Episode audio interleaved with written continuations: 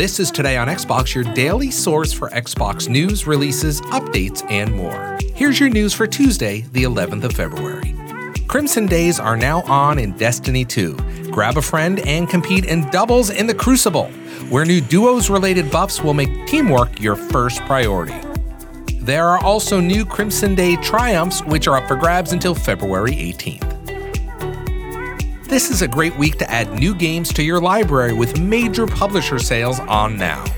In the Capcom Publisher Sale, you can continue your Monster Hunter journey with Monster Hunter World Iceborne, or you can get ready for the launch of Resident Evil 3 with Resident Evil 2.